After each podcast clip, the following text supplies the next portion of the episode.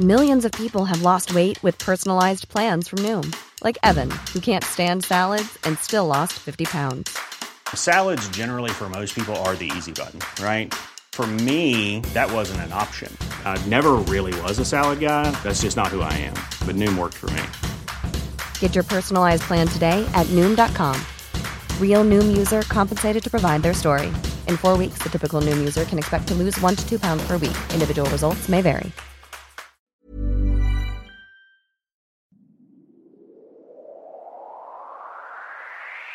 Hi, I'm Imri, and welcome back to the Wannabe podcast, the podcast that takes you from where you are now to where you want to be in 30 minutes or less. Thank you for listening today, and I hope you have enjoyed Monday's episode. If you are enjoying these episodes, please do keep sharing it with a friend and leaving comments on our Twitter and Instagram pages at Wannabe Podcast. This month, I'm talking to women in film. So make sure you are subscribed to be the very first to listen to my insanely insightful chats with BAFTA award winning director Amma Asante and April Reign, the creator of the infamous Oscars So White hashtag. Today, I'm back with Melissa Silverstein. If you didn't catch her on Monday's episode talking about imposter syndrome, it is a must listen, so make sure you circle back. Melissa is the founder and publisher of Women and Hollywood. She's also the artistic director and co founder of the Athena Film Festival, which is a celebration of women and leadership at Barnard College in New York City, running from February 22nd to the 25th. Melissa was selected to be a film envoy for the American Film Showcase, the major film diplomacy program for the US Department of State, and she published in her voice Women Directors Talk Directing, which is a compilation of over 40 interviews from the Women in Hollywood website. She's written for The Guardian, The Washington Post, New York Times, and many other publications. In today's episode, we talk about breaking big news items. She recently broke the news about Michelle Williams being paid less than Mark Wahlberg. We also talk about blogging and how women in Hollywood got started. We talk about the problems surrounding monetization when you have a blogging platform. And we also cover Melissa's pivot and why she went on to create the Athena Film Festival at Barnard College. Uh, hi, Melissa. How are you? Hi, how are you? I'm good. I'm a little bit warm, which is a rarity for the UK, but I'm enjoying it. How how have you been today? Today I'm really tired because we had the 10th anniversary of Women in Hollywood last night at the Mayfair Hotel. Thank you. So I stayed up too late and drank a little too much. And, uh, it sounds perfect, actually. it was wonderful. Such great energy. Yeah, I read uh, the follow up articles and it seemed like so many great insights were shared. Mm-hmm. And Gurinder might maybe produce a Star Wars film, which direct, would be direct, direct, sorry, direct a Star Wars film, which would be incredible if that happens. That's my new campaign. Yes, let's make that happen. Hashtag Gurinder for Star Wars. All right, perfect. Um, so the first question I ask every guest on the podcast is, who did you want to be before you became who you are today, and why? That is hard. Okay, so I'm gonna like go goofy back. I totally wanted to be Barbra Streisand. That's awesome. Barbra Streisand is a legend. I mean, she was born in Brooklyn. I was born in Brooklyn. Mm-hmm. Um, I thought I could sing. No, not really. um, and uh, she sang, sings. She's amazing. I've seen her in concert live twice. Um, and just like she was just like me, you know, and like a Jewish girl who's just too loud and um, doesn't take shit from people. And I went to see uh, Yentl when I was Oh, a yeah. teenager. And I just watched those credits and I saw her name everywhere. She directed, she produced it, she sang in it. I mean, like, just like one of those things where you're just like, that's possible. Yeah. And so, yeah, so Barbra, I want to be you.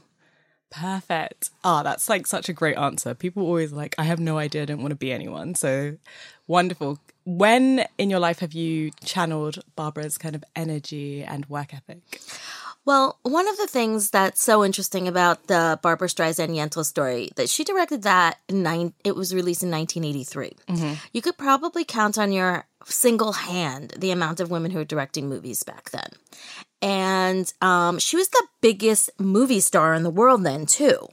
Um, so any of you people who are young on here, I want to like you to go onto YouTube or Netflix or anything else and watch a Barbra Streisand movie from the 70s because they're spectacular.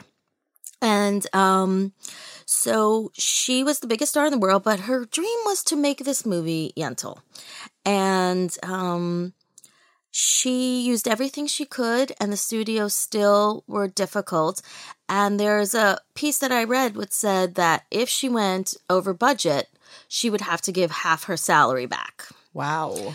And I do believe she went over budget a little bit, very little. I mean, I think the budget for that movie is like 30 or 40 million dollars total.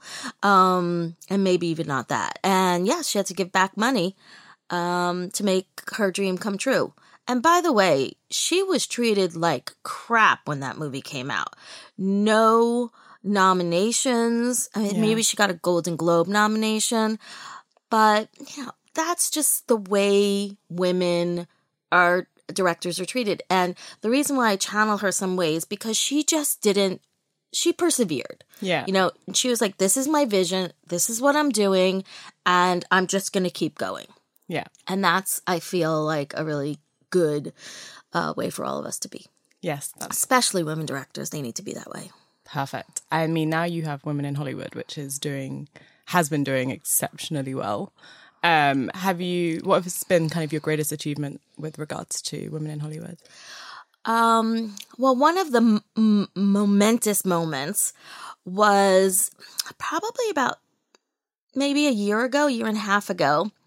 I was reading, I read a piece in the LA Times that said that um, movie, uh, a movie had qualified for tax rebate in um, in LA, and it was A Wrinkle in Time, and so. I looked at that story and it said it was like the first time they were giving like big budget movies uh, over $60 million um, a tax rebate. So I said to myself, that means that Ava DuVernay's movie is over $60 million. And then I, of course, extrapolated in my brain to being like, it's definitely going to be over $100 million. And then I did a little bit of looking and I saw that no um, woman of color Yeah. has ever had that amount of budget.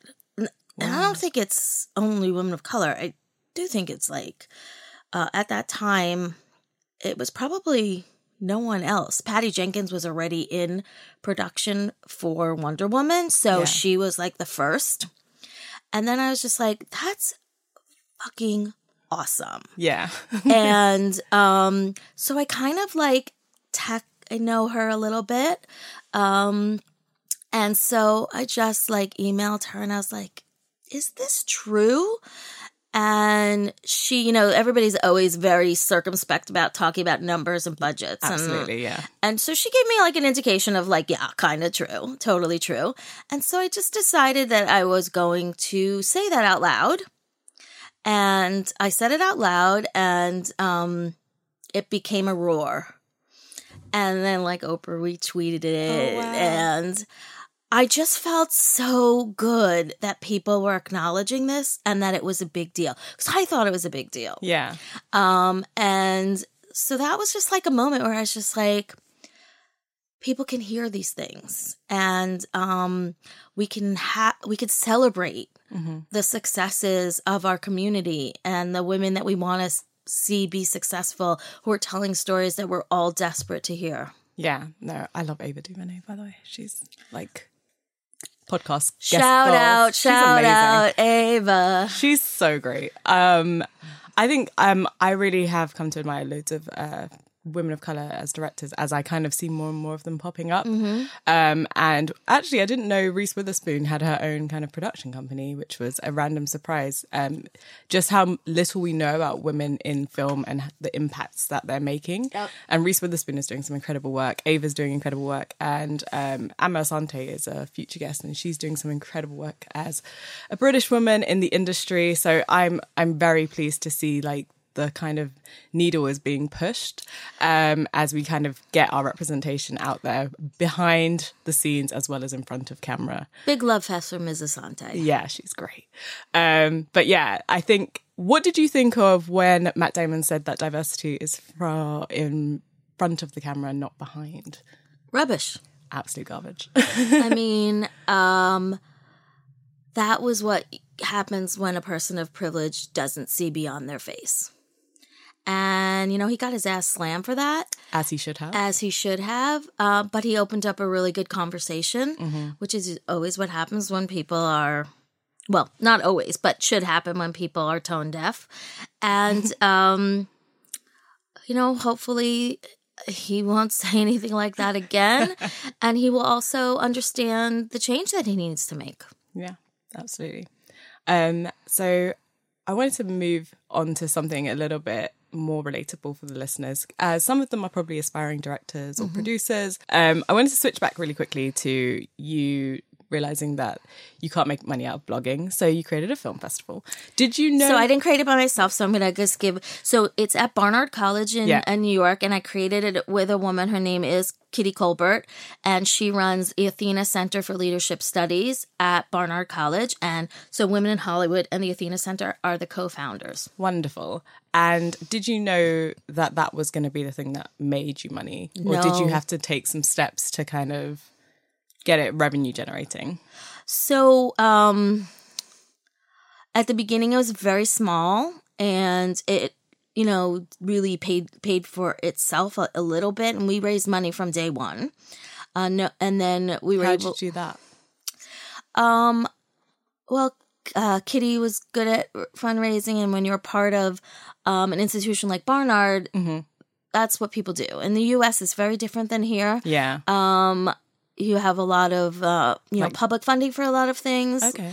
And so we ha- we knew we'd have to fundraise, and every year we kind of raised more money. And then after a while, it became uh, I was always the artistic director, but it became like I could get a salary for being artistic director, and then you know a decent salary. Yeah. And uh, so I raised the money with my partner on this, and um, we, you know, have a full time operations manager, and um, and so you know we're able to run a year round operation, which it takes for a festival like this. Plus, we have a lot of ambition to train women. Um, to be screenwriters Yeah. and to you know be directors we have a works in progress for documentary directors we have a screenwriting lab for women starting out we do all try to do as many programs as we possibly can to build the pipeline Yeah, that's amazing. No, that sounds really cool. because that's i mean that's the, whole thing of like the integration of women in hollywood and the athena film festival which is like we have to build the future we have to we have to build the farm team Yeah, you have to. And Yeah. sometimes when the opportunity's not there, you just create it yourself and see what happens. and we need inclusive stories Absolutely. Um, and that's what, you know, we work really hard on making sure that the movies that we show and the people that we train are, uh, you know, inclusive and representative of our full community. Perfect. Okay, so to kind of wrap up a little bit, um, I want to know what the worst advice you've ever received was and the best advice you've ever received was.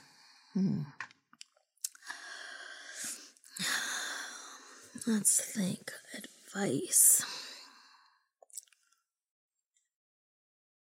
That's a very hard question. Everyone says that. I don't know why. I ask that all the time in my podcasts too. Do you? totally. I mean, I asked them like, what's what's uh, filmmaking advice? You know that people gave you. Um, so, and that's not ad- advice, but worst kind of like comment somebody made to me was, um, "You're not going to need this job for too long because you're going to get married and have family, and you won't need to work." No, What? it was just like, fuck off. That's terrible. Um, and that was in relation to them giving a guy a job over me. Um, so that was it could be also the best advice I ever got because it made me really focused and Yeah. said, "No way, that is what I'm gonna be." Um, no, I mean, if I get married, have a family, that's fine too. But Yeah. like, that's bullshit. um, so I mean, I just felt like that was like 1842. Uh, When gra- was that? I have a graduate degree. That was like 20 years ago. oh wow. Okay. Um, but I did have a graduate degree then. So, um, and I mean, the best advice is always like just trust yourself, be who you are. Um, and it took me a long time to do that. Uh, I always wanted to change. I just want to lose weight. I always want to, you know, all these things that just get stuck in your head. And um, if you can just let go of the shit that takes up all the headspace, Yeah. then you can do what you need to do. Perfect. And that is all of the questions I have for you. And you've been perfect. Thank you. Thank, Thank you. you So so glad much. to be here. No, you too.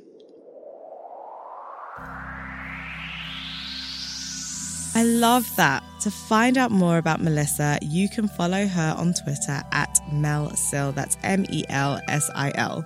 Make sure you visit womenandhollywood.com to find more women in the film industry who are killing it. If you are liking how this podcast sounds and think you can do what I do, then you should visit shoutoutnetwork.co.uk to find out more about membership options. Let me know what you have learned, and if you have even visited Melissa's website or followed her on Twitter, please do let me know about it by leaving a review on iTunes via your Mac or the iTunes podcast app on your phone. Also, make sure you're following Wannabe to get the latest info about what we're doing at Wannabe Podcast on Twitter and Instagram. To get extended show notes, which are dropping today, listing all of the tools and resources that we've mentioned in this episode, including all of the places you can find Melissa's work, visit wannabepodcast.com. I'm signing out and thank you again for listening, and I look forward to seeing more reviews. Bye.